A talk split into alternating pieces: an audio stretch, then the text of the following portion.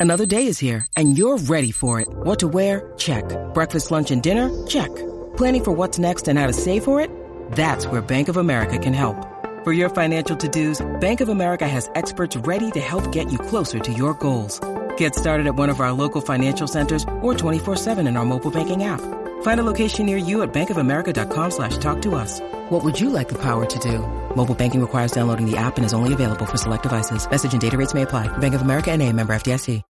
When you need mealtime inspiration, it's worth shopping Kroger, where you'll find over 30,000 mouthwatering choices that excite your inner foodie. And no matter what tasty choice you make, you'll enjoy our everyday low prices, plus extra ways to save, like digital coupons worth over $600 each week. You can also save up to $1 off per gallon at the pump with fuel points. More savings and more inspiring flavors make shopping Kroger worth it every time. Kroger, fresh for everyone. Fuel restrictions apply.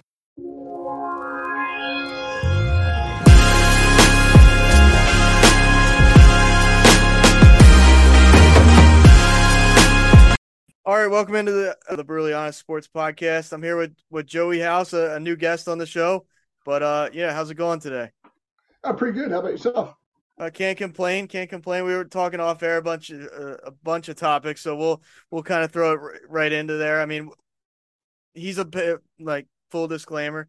He's a uh, a Philadelphia fan, such as myself, and a and a Penn State fan, which you know it's tough being all those things. It, it really is, but it's it's fun. It's worth it. You know, it's fun and it's worth it. But um, yeah, I wanted to talk to you a little bit. I mean, Miles Sanders, right off the bat, you know, former Penn State player and now a former Eagle going to the Panthers. What uh, what did you think about how the Eagles used him, and you know what him as a player in the NFL uh, as as that? Um, watching him run was kind of frustrating because there were times where he was uh, uh, unstoppable. And I I noticed that uh, in the two years that he was with Jalen, they started to really succeed when they they focused on the rush, which then um, I mean like any good football strategist knows opens up the pass, and I mean they've got some some great wide receivers there now. Um, so that they they kind of fed off of each other, and um, so I, I, write for a, a, website called DocSports.com. Um, it's a uh, gambling sites uh, in service. Been in the industry for over 50 years, so they're pretty uh, pretty established, pretty well respected. And I'm doing the divisional previews for uh, the NFL.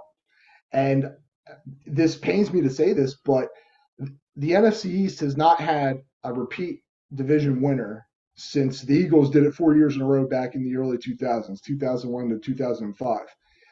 And I just don't think that they're going to do it this year. I, I, think that they got very lucky last year with um, staying healthy and no, like, they had injuries, but nothing season ending or, or where they really hurt themselves positional wise. And I also, I'm just, I'm not a, I'm I'm not sold that D'Andre Swift and uh, their other replacement are are going to be able to supplement what Miles brought to the table. Yeah, that's interesting too. I I maybe it's me being a little biased. I, who do you think the Cowboys get the division then? I gotta because it's like who who else is a player? Who else is a player there? Well, see, and, and that's that's the thing. I think if if Philly wins, they win by default because, um, I mean, if Saquon doesn't come back to the Giants, Daniel Jones cannot carry that team, um, and I think the Cowboys are in probably the. I mean, and the Red uh, Redskins, the Commanders, or whatever you want to call them, are just they're they're still a few years away, a few drafts and builds away. Um, so yeah, it, it, it, sickens me to say this, but I I think the Cowboys are probably going to take it. They've got that defense is stacked. I mean, you can't say enough about Micah Parsons. Um, and they're last year they already started to prepare for life after Zeke. And I think that they're probably in the best. And, and again, I mean, obviously, all this is contingent upon injuries and things like that. But um, yeah, I think the Dallas is probably I mean, they're not the favorite. The, the Eagles are, and the Eagles are like. Well, what I also noticed was um, looking at the different divisions uh, to win the division and then also to win the conference. The Eagles' odds to win the division um, and also their total wins. Their total wins are at 11 and a half right now, but their odds to win the division, I think, are like minus 140. Whereas if you look at other Kansas City, for example, they're 11 and a half um, total wins as well, and their odds to win the division are 190. So the the uh, the the division isn't aligning with the conference if if that makes sense uh, according to Vegas and so um yeah I, I just I mean I never like to predict a, a Cowboys anything but I, I think that they're probably going to take it this year yeah, I mean, hey, you that's what if that's what you do, you know, you got to give the people your honest your honest feedback. So yeah, I definitely can appreciate that, and, and you know that there's authenticity there. But I don't know, I I I just have so much more faith in like Jalen Hurts being a leader of the team, and it's going to be tough. They're not going to. There's no way they're going to have the season they did last year. The, the the schedule. Yeah, everybody made a big deal about the schedule being so easy and that this, that, and the third. It's it's the NFL in my book. Like, there's never really an easy. There's easier schedules, but there's not an easy schedule. Is my right. It's my argument to that. But uh, yeah, I, I somehow, some way, I think the Eagles do win the division, but I will not be shocked in any shape or form like you said, it, has been what like 15 years, just about like 2004, 2005 since somebody almost 20. I mean, yeah, right, right, almost 20 is like yeah, it's yeah, crazy. 20, yeah. So I wouldn't be shocked. Dallas is never uh, out of it, even when they're like they, there's eight and eight seasons. Like they were always a team that I kind of compare them to the Yankees now, the modern day Yankees. They're they're always a problem to deal with, but they never they never go the whole way and get it done. So right. Um, they I don't expect them to fall off a cliff. I mean, Dak will be good enough. The defense, like you said, is always good. Um, and they did go get go out and get some guys too. So yeah, I mean they they traded for Brandin Cooks, who's I mean he's all right, but they they always find a way to get a little bit better. So yeah, that that's interesting right off the top. Um, yeah, picking picking down. I I could see it though, and and I think Washington's a few years away, and and like you said, if if Saquon doesn't come back, I really don't know what the Giants are going to be. I know they start the year like seven of the first 11 or 12 games are on the road, something like that. I know they start a lot of, of road games to start, so I, I just don't think the Giants are there yet. But I, I do think Brian Daboll has turned that team around quite quite quickly, and I, I think they'll continue to get better. Unfortunately, they were always a kind of just a team you could run over the last couple years, but right. now they're they're they're not going to be that. So yeah, uh, they're not of, that anymore. Right, right. So kind of switching gears a little bit. Um, being being a Penn State fan, it seems like Sean Clifford's 40th season has finally come to an end. Uh, what do you what do you think about? I'll just ask you right off the bat: is is what do you think about Sean Clifford's career? And and you know was was the hate deserved? Was the credit like just what will you remember Sean Clifford as being at, at Penn State? That's that's a really good question. Um, I think what I'll remember him for is like I, am a Clifford fan. Um, I I write articles and I have always been a, a Clifford defender. Um, but it, it, seems like this year is is filled with so much expectation. Um, but we've heard that now. I mean, we heard that probably at least two years during Clifford's career. Um, and we heard it the last year that, that Trace was there. So it's it's funny because um, the knock on Clifford is that he holds all the records because he's been he was there for 18 million years and and basically started the program. And okay, yeah, that that holds true to passing yards and the passing. I mean, the cumulative stats. But he's also Penn State's leading all-time uh, leader in completion percentage. That doesn't get better with the more that you throw; it gets worse. So, yep. and it, it's interesting. I wrote a piece um, talking about is is Drew Allar going to be because Penn State has not had success with their five star quarterback recruits. They've had two in their history. Um, and most most recently was Hackenberg, was Hackenberg. Um, and they have both been what the fans would consider unsuccessful. But if you look at their stats, and, and oh my god, I can't believe I can't think of the. Um, it, it was in the two, early 2000s. I'll I'll find it out here in just a second. But if you look at their stats, they compare very favorably. I mean, Hackenberg compares favorably to Kerry Collins. Now, I mean, I was I was in the Navy when that '94 team w- went on their run. So Kerry Collins to me is like not God, but he's he's he's probably I, I would consider him Penn State's best quarterback.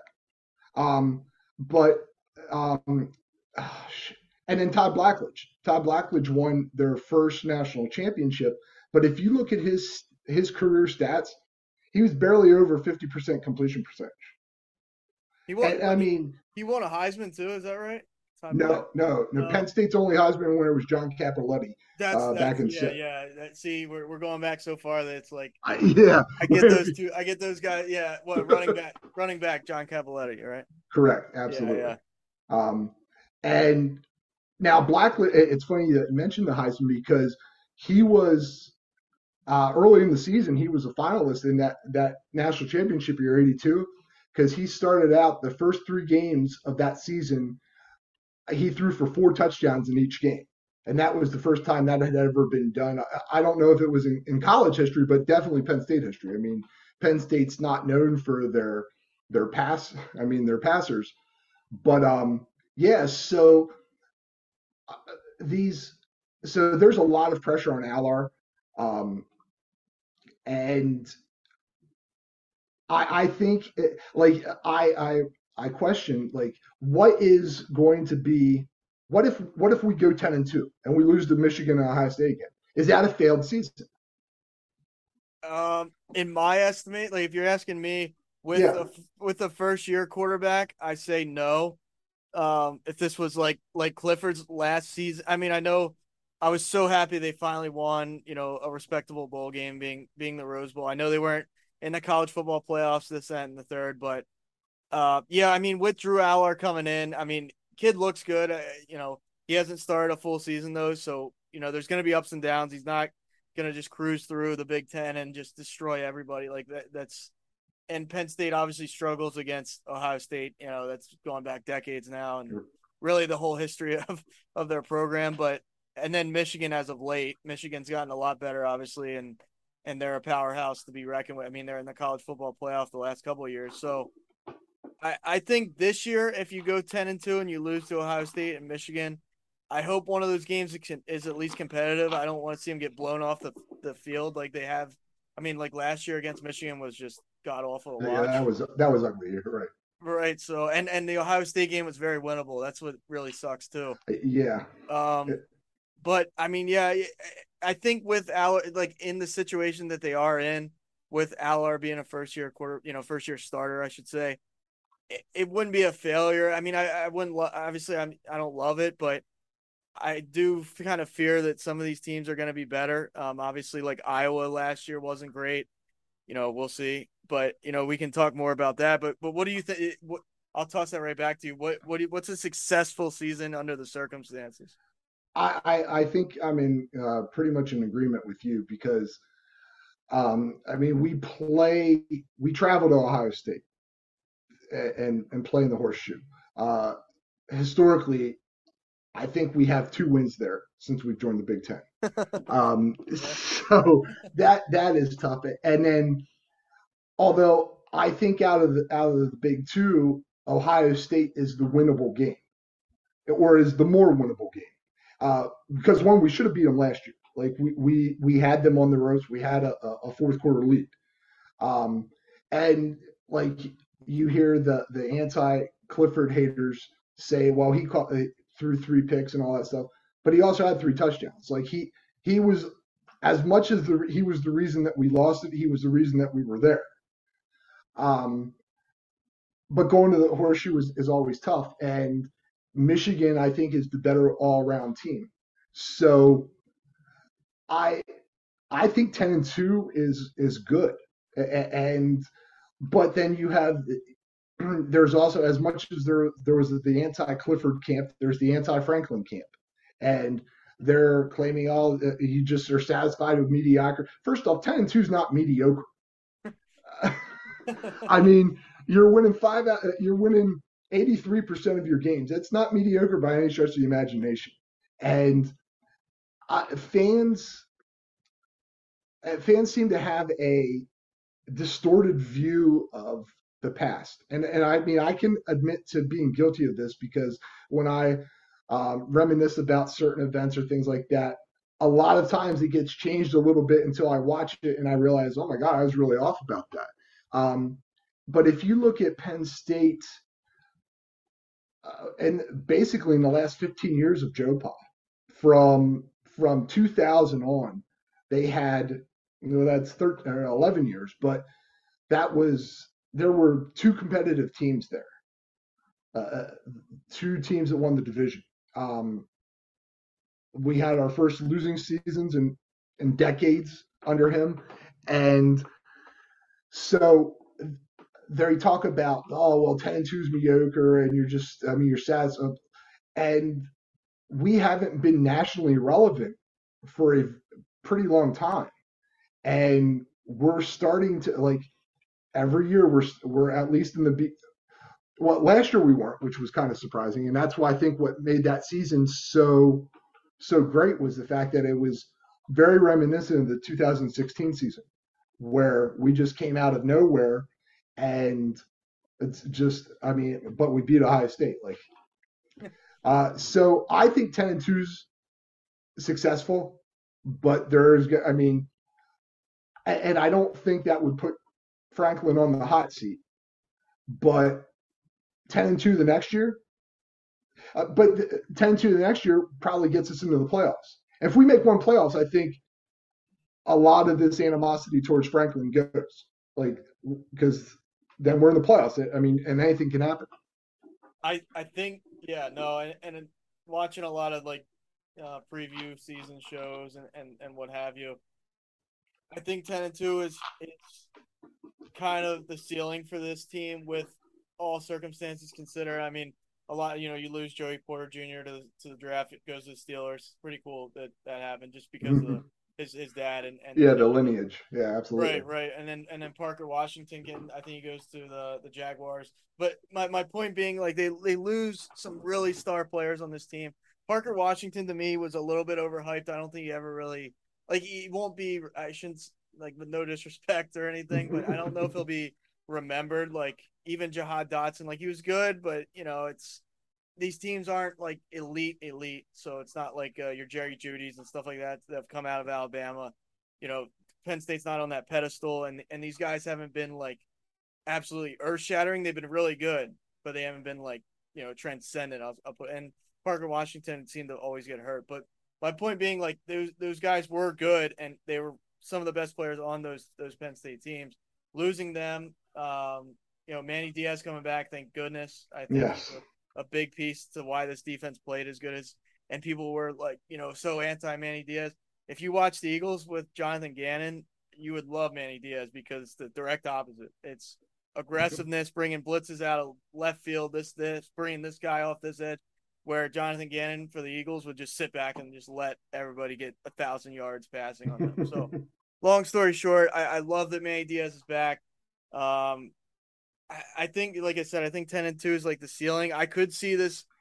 I, I hate to say it, but I could see it being like an eight and four years at the same token, though, because like going to Illinois, you know, you take it back a couple seasons ago. They they come to, to Happy Valley that that dreary. It was like a noon or one o'clock. I mean, it was six o'clock till it ended because it went nine over right. nine overtimes. But I could see them potentially losing that game. Uh, I'm not saying they will, but I, I don't feel great about that going into that. You know, Illinois is on the upswing, and you know they've they've played a lot better. Uh, I forget their coach, but they, they've they've been playing a lot better. So th- that's a that could be a loss. Um, Maryland, I don't I don't see us losing to Maryland, but they've gotten better. Uh, but that last game of the year is always a concern. Playing in Ann Arbor, that's where I think if you lose to Illinois, you got to beat Michigan. Like you can't lose four games this year. I don't care who the quarterback is. If you want to stay nationally relevant and and you know recruiting, like even at two losses, you I think you can recruit a lot better than at four losses. Um, just go that last that last game. It's been a troublesome place at times for Penn State in the past. I mean, Clifford lost to him a, a couple times at, at the very least, and it's never nice. Michigan State. Michigan State. Yep. I'm sorry, not yeah. not Ann Arbor. Yeah, uh, Michigan State. Um, but they're they're they're playing in a dome this year. They're playing at uh, I think they're playing at Ford Field. Oh, no kidding. See, yeah, they they moved it. Yeah. Um, there's there's some insight I, I wasn't aware of, so that that's that helps definitely because those those conditions. Uh, I forget what it's called now. It's not Ann Arbor. I keep saying Ann Arbor, but East uh, Lansing. East Lansing. Yeah, like right on right on the lakes and things. It's like mm-hmm. you can't even see the field at times. It's it's you know 10 degrees with snow, snow. coming in sideways, yeah. right? Yeah, like exactly. And and that team just is scrappy. They're they're not a great team. I mean, they have they've had their seasons, but even when they're not great, they're a scrappy team. They're a physical football team. The Michigan State is. So, mm-hmm. I I I don't know. I, I my gut tells me this team loses three games. I hope I'm wrong, but I don't think they lose four. But I think they might lose three. Wow. Um, I hate to say it though. well, I mean, it, it's good that it, you're. It's it's always nice to try to be realistic. Um, and I, I mean, it, it was interesting. I was initially I was much more concerned with West Virginia uh, than I am now after doing the research. Although it was very fortuitous of them to schedule us home first because if Drew started on the road in Morgantown, I, he might be scarred for life. I mean that Morgantown is just such a crazy place. Um, but I I don't uh, like I see the ceiling for them. I mean, obviously 12 and 0, but a realistic season. I mean, I think I think they have a very. I think ten and two is exactly what they'll be, and uh, and it, it, sickens me to say that because we'll finish in third place, third place in our division again, and we'll be in the top ten in the country. But we're. I mean, you're not making. Uh, I mean, unless Ohio State trips up somewhere, and in 2016 they lost. To, I think they lost to. Um, they lost to either Illinois or or Purdue, and that's how we were able to sneak into the play. Or no, Michigan did. I'm sorry, Michigan did, and then Ohio State beat Michigan. So, I mean, it, playing in conferences, uh, it's such a new dynamic that you really uh, like. You bring up some good points. Um, Illinois isn't something isn't isn't a team that you think would like really stand a chance, but a conference play is just so it's so topsy turvy, and it really doesn't it doesn't necessarily matter what the records are it just ha- I mean, shit happens. Yeah, no, I, I agree with you. It's, I mean, Michigan and Ohio State are such uh they're such powerhouses, especially you know how Michigan has really turned things around for a while. It was you know will Jim Harbaugh get fired type right. conversations. Um, kind of going back to what you said, you know, a couple minutes ago. I, will be honest, I haven't been the, the the biggest. I was more of a, a Clifford supporter than I was uh, James Franklin. I, I think I'm not gonna say he's a horrible football coach. I'm not. I'm not gonna go quite that far, but there's a lot of times where it makes me makes me scratch my head. There's a lot of times where I think clock management's been absolutely horrible. Uh, I think play play calling, whether I know he doesn't call the plays, but I think he's got to put his foot down and say, you know, we're not doing that here. Like I, I just, I don't, I never feel like okay because we have James Franklin on our sideline, like that's a great thing. I'm never right. on I, I kind of have one foot in, one foot out on James. I think he's a good person.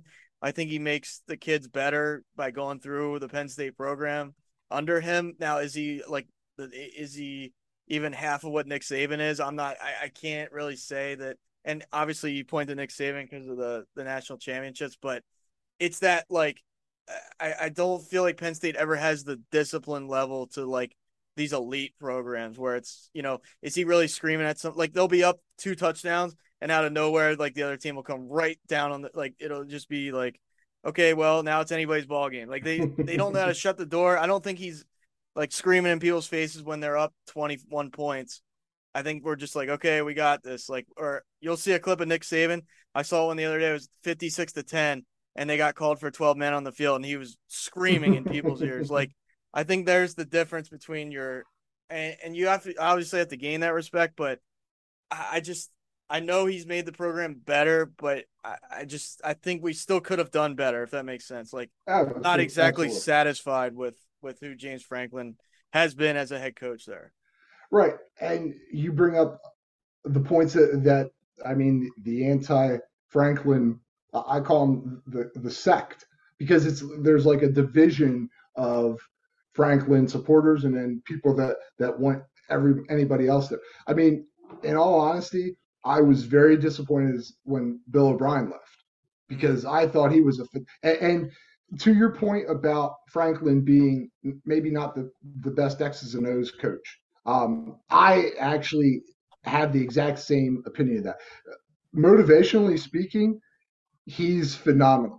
Um, I don't know if you saw the video where he announced the hire of Deion Barnes as defensive line coach. Yep. Yeah. Uh, I mean, I watch that like once a week now because that is just so inspiring. Um, but yeah, uh, clock management has always been uh, an adventure to say the least.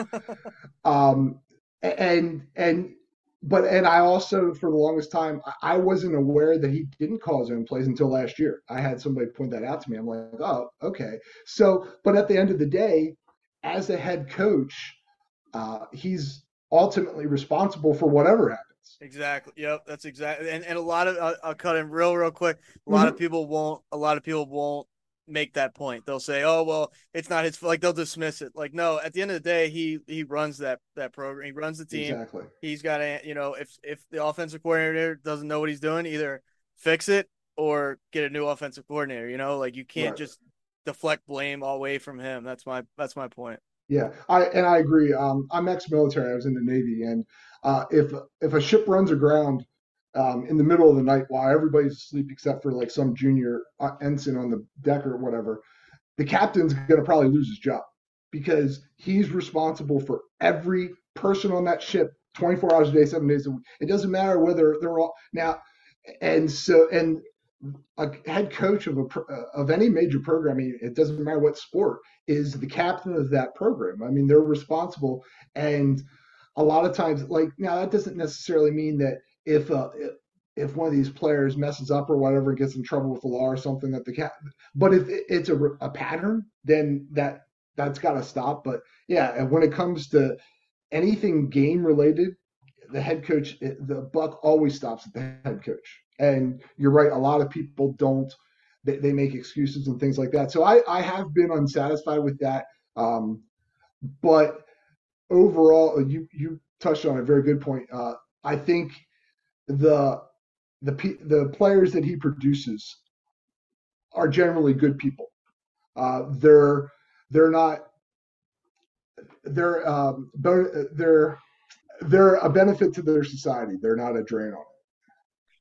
Yeah, yeah, no question, no question. No, and and I get what you're trying to get. You know, get get at there. Like it, you don't see a lot of Penn State guys getting in trouble, and and and I think it's pretty controlled environment. I mean, they're all college kids at the end of the day. It's it's you know you're kind of putting gasoline on fire to a certain extent, but um, yeah, he he runs a good program in that sense. It's just yeah, I, I that Ohio State game really. I mean, I I kind of give him you know some credit for coming back, winning the Rose Bowl. Like if they would have lost the Rose Bowl, I really would have been like, just get this guy out of town. it, it's the the amount of money they paid him is another. Like I think that's yes. where you got to look at it. Like is is he worth the money they're paying him? I don't believe that he is. I probably maybe might not. Hopefully I do, but maybe I might never think that he is. But it's uh, that that plays into it too. So I I guess I I mean it's kind of a loaded question, but what does James Franklin have to do? I, I'm not sure exactly where you stand on how happy you, you've been with, you know, what he's done with the program, but what do you think he needs to do? Is like a college playoff appearance, and then let's say what if they get like run off the field and the they get to the college playoff and then it's you know 56 to 10 on the other side like what what do you think because i don't if that happens i think there's going to be outrage like you know regardless so yeah um Okay, so addressing the, the Franklin, the the only other issue that people tend to gloss over, um, and I, I I've heard in in, Pat, in your past podcasts this is a bit of a taboo subject to talk about, but it cannot be overstated enough how how drastic those sanctions were against Penn State. And I mean, if if you look at, and it's it, they were good. They were good when they took place, and that's the only, that's one of the only reasons that they were able to survive. But if you think about it, they were four years removed from damn near a death penalty sentence, and they won the Big Ten. So to, to me, like when, because you'll hear a lot of times about Franklin's record against top five teams and stuff like that. Well, Joe Pa's was, I mean, almost identical to that. And top five teams don't lose games often. Like, so we're definitely not where, like, I grew up in the 80s and the early 90s. So we were a national, I mean, we were a blue blood of college football then. I mean, every year we were, it was expected that we would contend for or be at least be in the national championship picture. And we're definitely not that now. So we, we need to get there. Um, so to, to what does Franklin need to do? I mean, first you've got to get to the playoffs. And it's unfortunate because if you look at, I think since like 19 or since 2016, um, we would have made the playoffs like six out of those eight years. I mean, obviously the 2020 debate, and, and you talked about Illinois and the overtime game. Like, I discount that whole that season to me didn't even happen. Uh, one because it was horrible, but two because I mean our best defense. I mean, arguably one of our greatest defensive players of all time didn't play that that whole season and so like I just I just I discredit that completely. Um, that season, not you, that season. Um, but so if we make the playoffs and we would get blown out, I mean, obviously the anti-Franklin crowd's going to just say, "Oh, well, I mean, this is just further pr- proof that that he can't win the big game and all that stuff." Um, God, that's that's almost as like is it better to make the playoffs and get blown out or not make the playoffs and win a yeah i'm i'm the t- well see i mean we, all of our sports teams really align so right i am i am additionally to the phillies i am a, an orioles fan so that's you know i have two teams whatever it's but it's it's one of those things where like it's not like i have two teams because one of them sucks like they both right. have their failures more times than not um, but what i'm trying to get at is you know, talking that we have the, the same teams. I mean, the Eagles get to the Super Bowl, they're up, you know, quite a, I think 10 points at halftime could have been more. Uh, I can't remember, you know, that, but you know, they blow it in the second half. It's like, do you, would you rather not have made it at all? I, I, I really hate the pain that, that comes with, you know, you, you get to a certain, even if it's the playoffs, like let's say Penn State gets to the playoffs and loses the first game, like it, it hurts more for me because you have those expectations. You kind of you don't maybe you don't even expect to win, but you expect it to be a good game. Mm-hmm. And then if you get like trounced in the first round, like I, I don't know, let's say Clemson's a good team again, and they come in and you're playing an SEC powerhouse like them, and and it's like 48 to, to 20. Like it, it's one of those games where like you know you go back to Michigan at last year, like it, it's just so it's so hard to digest. It, it's just defeating. Like it takes all the air out of your sail because by halftime you pretty much know most i mean not that game they actually were in it at halftime but right. if it's if it's a situation where it's like man they're just clearly a lot better than than the other team um i hate to see that. So yeah i think you gotta you gotta play a competitive game in the college playoff. You know obviously it opens up not this season the following but it's like you have to and it does kind of scare me a little bit with usc coming in I know Lincoln Riley's at the top of that that program. So UCLA not so much. I mean, I think they'll be beatable. Um, but I mean, who knows? But it's yeah, I, I think you got to go to the playoff and you got to keep be competitive. You can't go to the playoff and get embarrassed. because then the Franklin, you know, the I would say the crowd that I'm in, uh, we would come out in full droves and say, "Man, this guy, we can do better." We Right. paid. I, I was just upset when they signed him long term. The the fact that they went super long term, I think ten years with that deal, and I was like, has he really done enough to warrant that? I'm not. sh- I'm not sold on that. Maybe five year deal. We're talking a different story, but Well, see, and the thing with uh, the fans, with the coaches, we, we, because I'm a little bit older. I mean, like I said, I grew up at. I mean, I remember the '80 teams and things like that. That's when I really started paying attention. Um, and the whole football landscape was just so, I mean, drastically different then, and the coaching landscape was different. And uh, this happened actually with uh, Michael Shrewsberry uh, leaving Penn State after this uh, after this phenomenal basketball season that we had, and he jumped ship to go to Notre Dame, and and people were bitching about that and upset and, and whatnot. And the the thing that they don't realize is uh, being, I mean, I, I we bleed blue and white, so Penn State is the destination. But for a lot of other people, Bill O'Brien, Michael Shrewsberry, it's not the destination; it's just a stop to the ultimate destination. Bill O'Brien I mean, was an NFL coach before that and made no, he didn't try to hide the fact that he wanted to be a, a head coach in the NFL.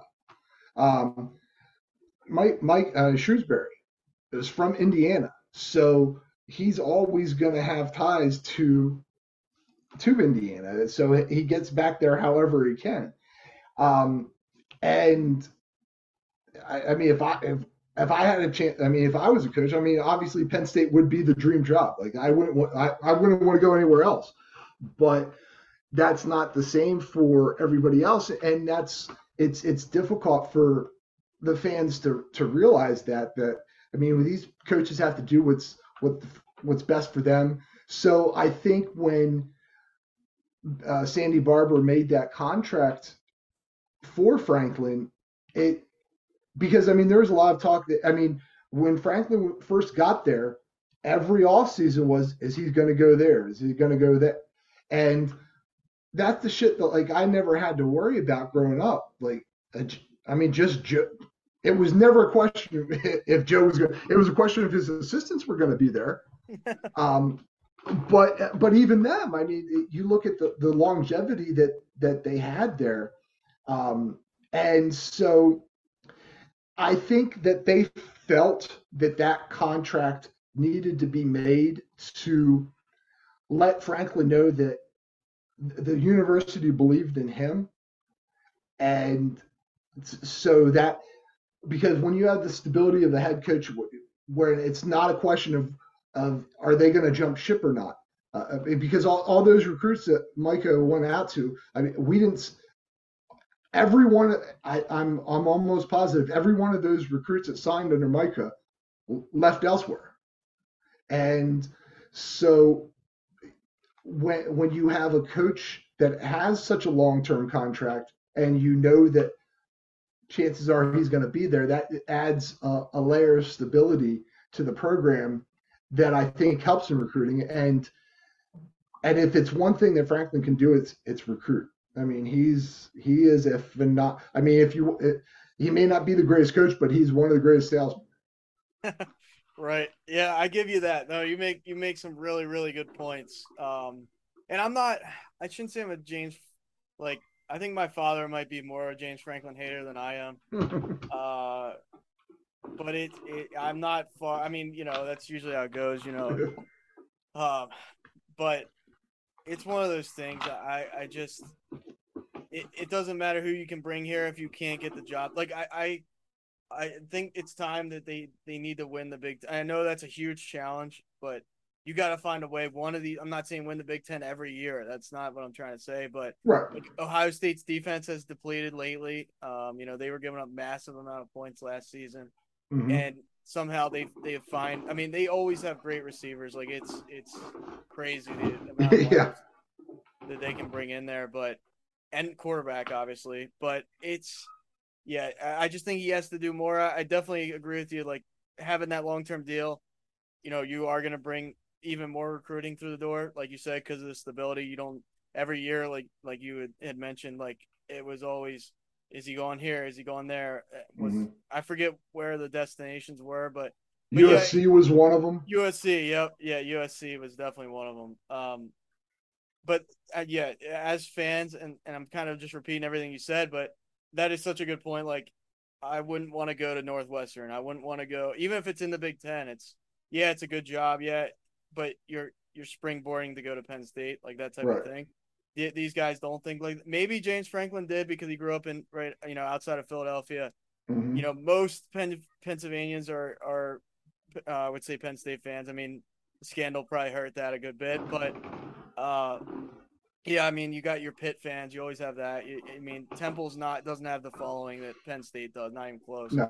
Um, so Penn State's kind of the holy grail in the state of Penn. And, And the thing that you know we could talk about is like the blue and white, the no name on the back like that i will always love that about Absolutely. Penn. like i love the simplicity of Penn.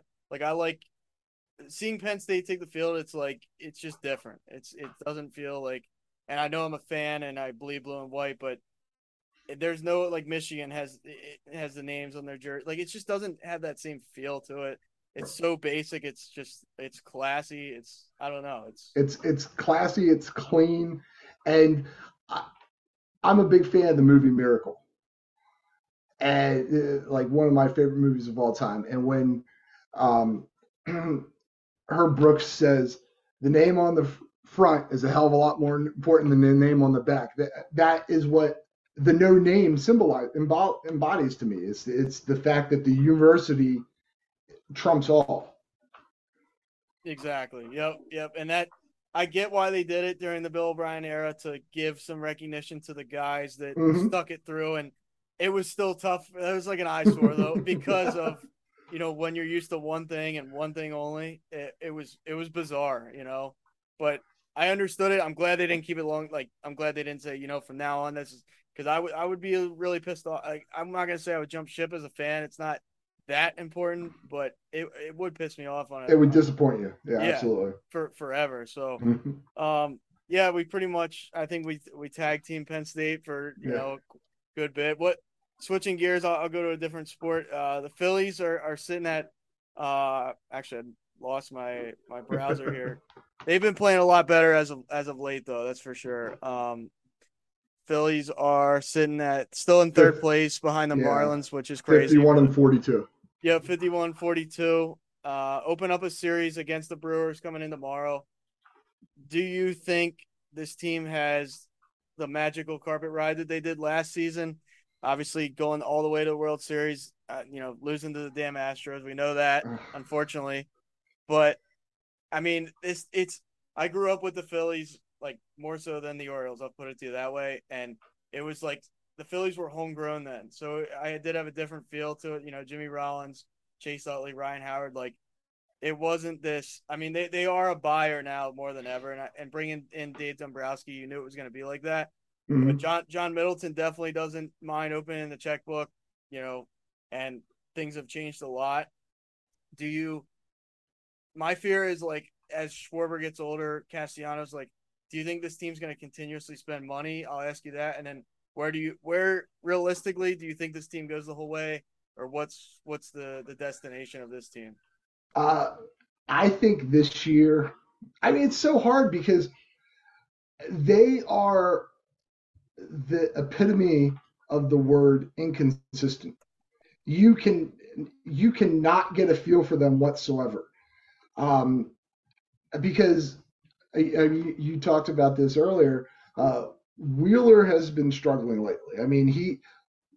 It, it's interesting. I read in the uh, the Philly fan boards.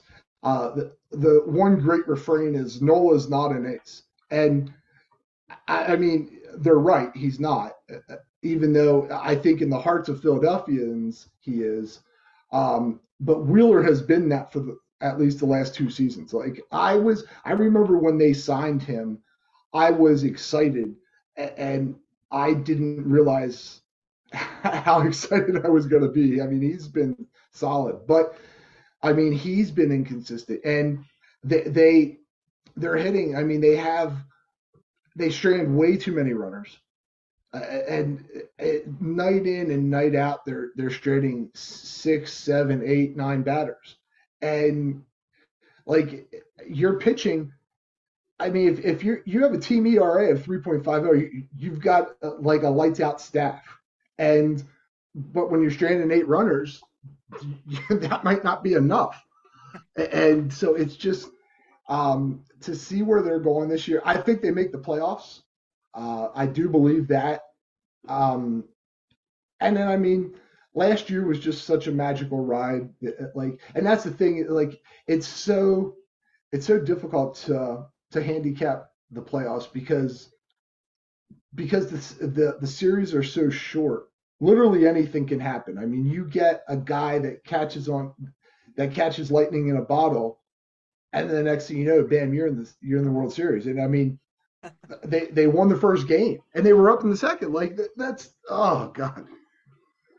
Yeah. So um, you, it's interesting that you brought up the point about being homegrown, um, because, and, and that's what made those those Phillies. I mean, Chase Utley is probably my all-time favorite Philly, and I mean, it, it sickened me, but it also hurt me to see him go to the Dodgers to finish out. I mean, that was what made those teams so likable, is because they, like, you did watch them. You watched them progress all the way up from Clearwater through Reading, up into up into the bigs and stuff like that. So, um, I, I, don't get me wrong. I like the fact that they go out there and they they get who they feel they they, they need. Um, but if I was if I was to bet on, on the Phillies this year, I would say that they they they make the playoffs, they and they probably win their wild card game, and then they lose in the in the divisional round. Wow, that that does surprise me a little bit. I, when I say I follow both teams, I mean I I still do follow the Phillies a little more. I, I have a lot more coverage in my area of of the Phillies and and of that, and I watch the guys on CSN Philly and and mm-hmm. like the whole bit. So it, it's it's always interesting. I mean, they uh the thing you gotta love about Philadelphia media is like it's as honest and, and ruthless. yes.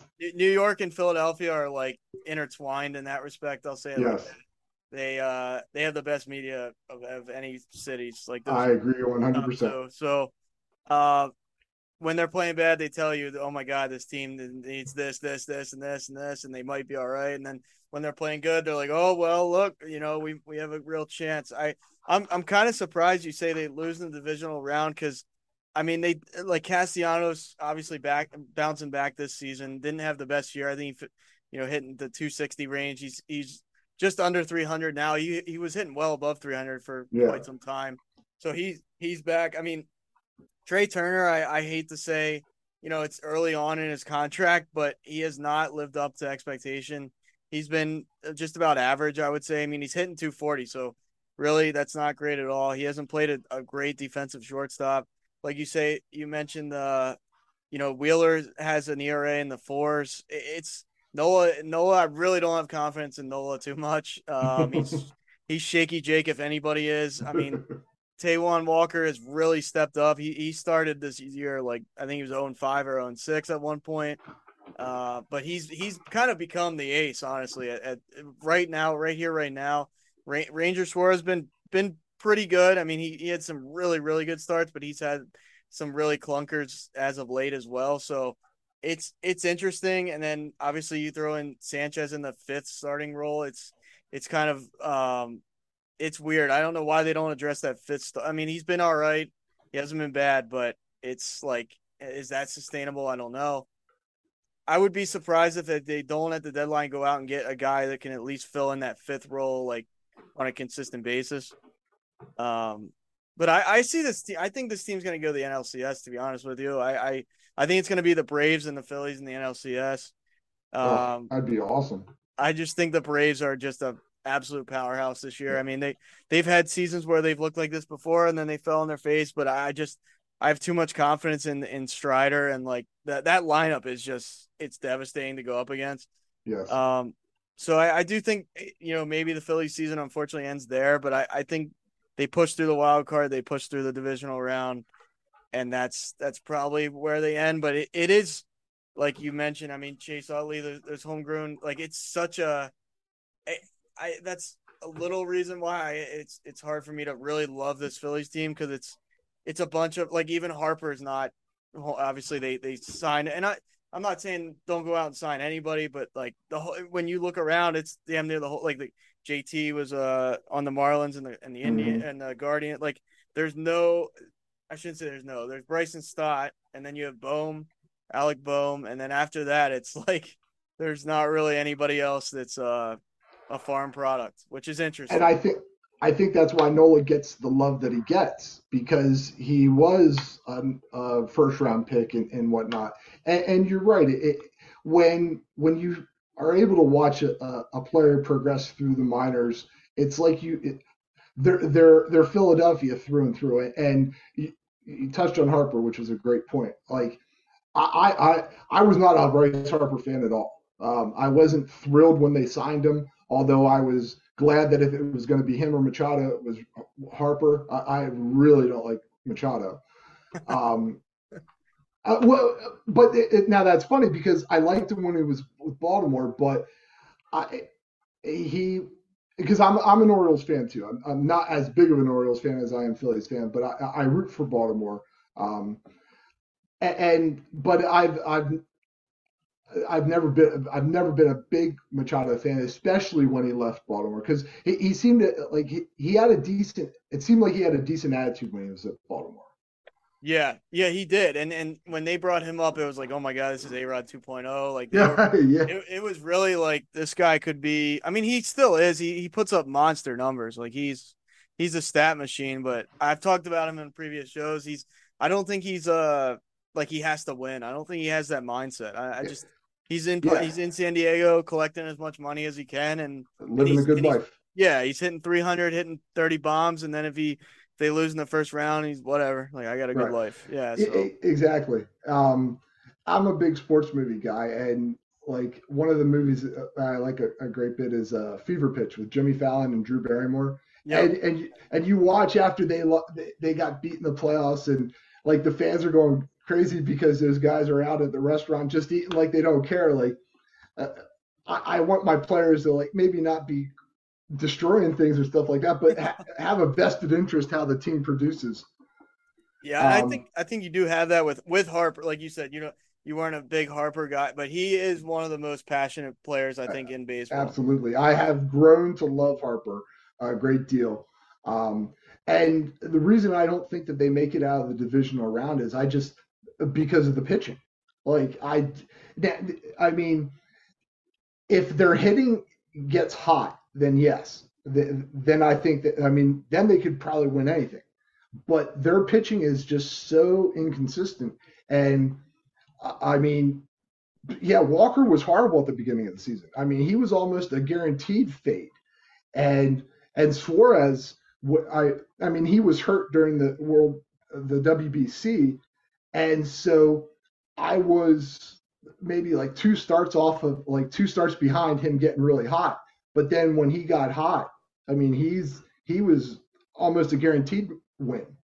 Um, but now he's he's fallen off again, and it's it's interesting because your opinion of of Trey. I mean, obviously he's not lived up to anywhere close to his billing and his hype and stuff like that. But um, the thing and the thing about baseball is it's such a long grind. I mean, and play like because Trey has been so so much of a prodigious talent.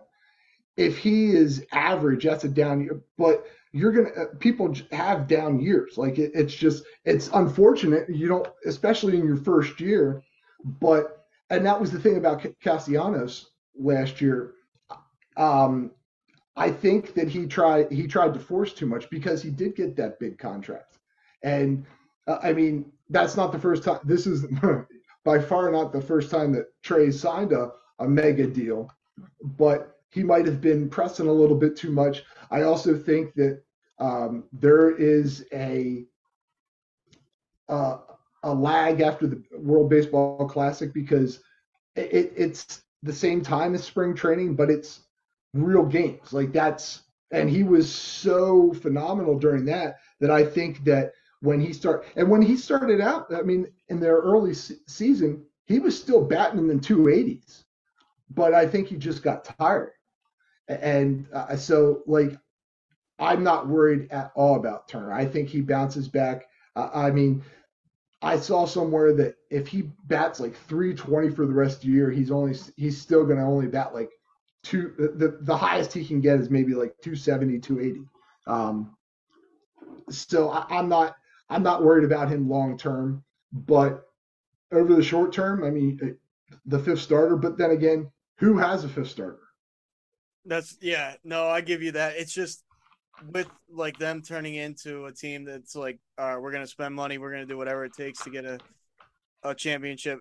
I I would I don't know. And maybe I just think differently than these, and I'm sure there's analytics that go into all this, why they sign this guy or why they don't sign this guy. But I would sure up the pitching staff, not maybe not first and foremost in today's game because they, it's all about you know, it, it, the pitch clock plays in like there's more runs being scored now, so I think you do need that good offense, but like I would really sure up one through five because once you get to the postseason, it's like you know you'll you, there's times I remember Cliff Lee would pitch on four days rest, three days mm-hmm. rest.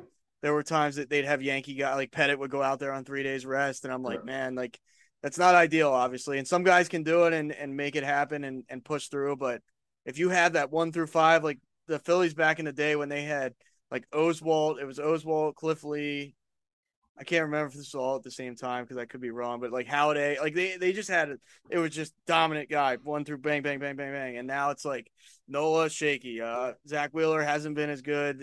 You don't really know what you're gonna get from him. Taijuan Walker's been really really good as as of late, but started out bad. Like I I agree with you. The, the Achilles heel is the pitching, and then I think it's the starting pitching because the the bullpen's one of the best in baseball, and and so I mean they went out and got you know Gregory Soto. They go out and get uh you know Kimbrel and things. But yeah, that's uh, that starting rotation. Like you you stack it up against the Braves, and it's like oh like I, you can you can see the disparity between the two. Or or the Dodgers. Or the Dodgers, yeah. Even I mean the Padres don't have that great. They they've had a really bad year, honest, and you know, right. Yeah, they, they, they have been incredibly just. And uh, you're talking about the uh, the Phillies with uh, as well. There's a there's a book called The Rotation, um, that talks about the 2000 and 2010 season, 2000 no 2011 season where they uh, they made the playoffs and then they, that was the year that uh, Howard blew out ruptured his Achilles running mm-hmm. out to first. Yeah. Um, as a Phillies fan, it is one of the greatest books I've ever read, but it will make you so pissed off at the end because you, you see that that was that was probably the best Phillies rotation I've ever seen in my entire life. You had Cliff Lee, Roy Halladay, Doc Halladay, Hamels, Oswalt. Hamels uh, was real good and at that yeah. time too. So that book, what they did was uh, they covered each pitcher um, individually and then talked about the season in general. But, but they did a, a, background bio on each pitcher. And there was this fantastic story about Hamels. He was a pitcher. He's from San Diego, so he was pitching in this high school game, and is uh, he's pitching a playoff game. And his coach came out and said, "Hey, I want you to walk this batter." And Hamels like, can't I just hit him? I love that story. That's like one of the greatest stories I've ever heard. and uh, and, and I mean Jamie, like that was that yeah that was a stack deck. Um, so I, I am in 100 because I was a pitcher when I played in uh, high school. Uh, so I am all about particularly starting pitching. Um, and, and but our bullpen started out the season they were hard. I mean, they yeah. were they were in the bottom five in ERA and all that shit, and and they just they turned it around. You just have to, I mean, being a Philadelphia fan, it's hard to do this all the time, but you got to trust the process. And but I, I am. Are we uh getting ready to cut off here? Yeah, it'll cut us in in ten minutes. Okay.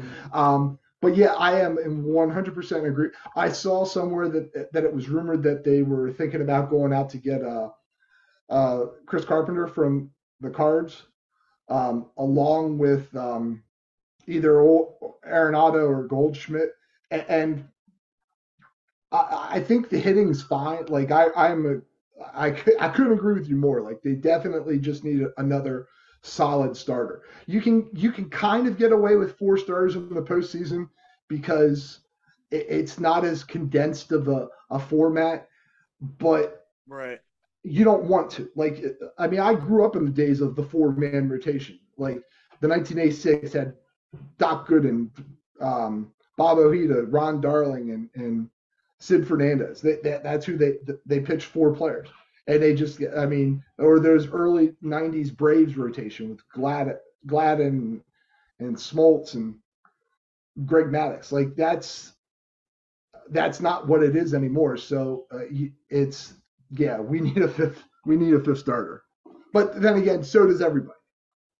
Yeah, it's it's real interesting because I like I said I watch both both the Orioles and the Phillies so closely, and it's like two totally different as far as organization organizational mindsets because I think the Orioles are trying to squeeze every last drop out of who they have, and the Phillies are like, oh, let's go get Goldschmidt now, let's go get Arenado. Right. Like it's it's great. Like they are. I'm not gonna say they're the modern day Yankees because I mean Yankees still spend 290, mm-hmm. but like when you look at the names in the lineup, it is yeah. Like, it's it's quite crazy to think like Kyle Schwarber, that's a big name. Castellanos, Trea. When they got Trea Turner, I was like, man, I was I was blown around. away.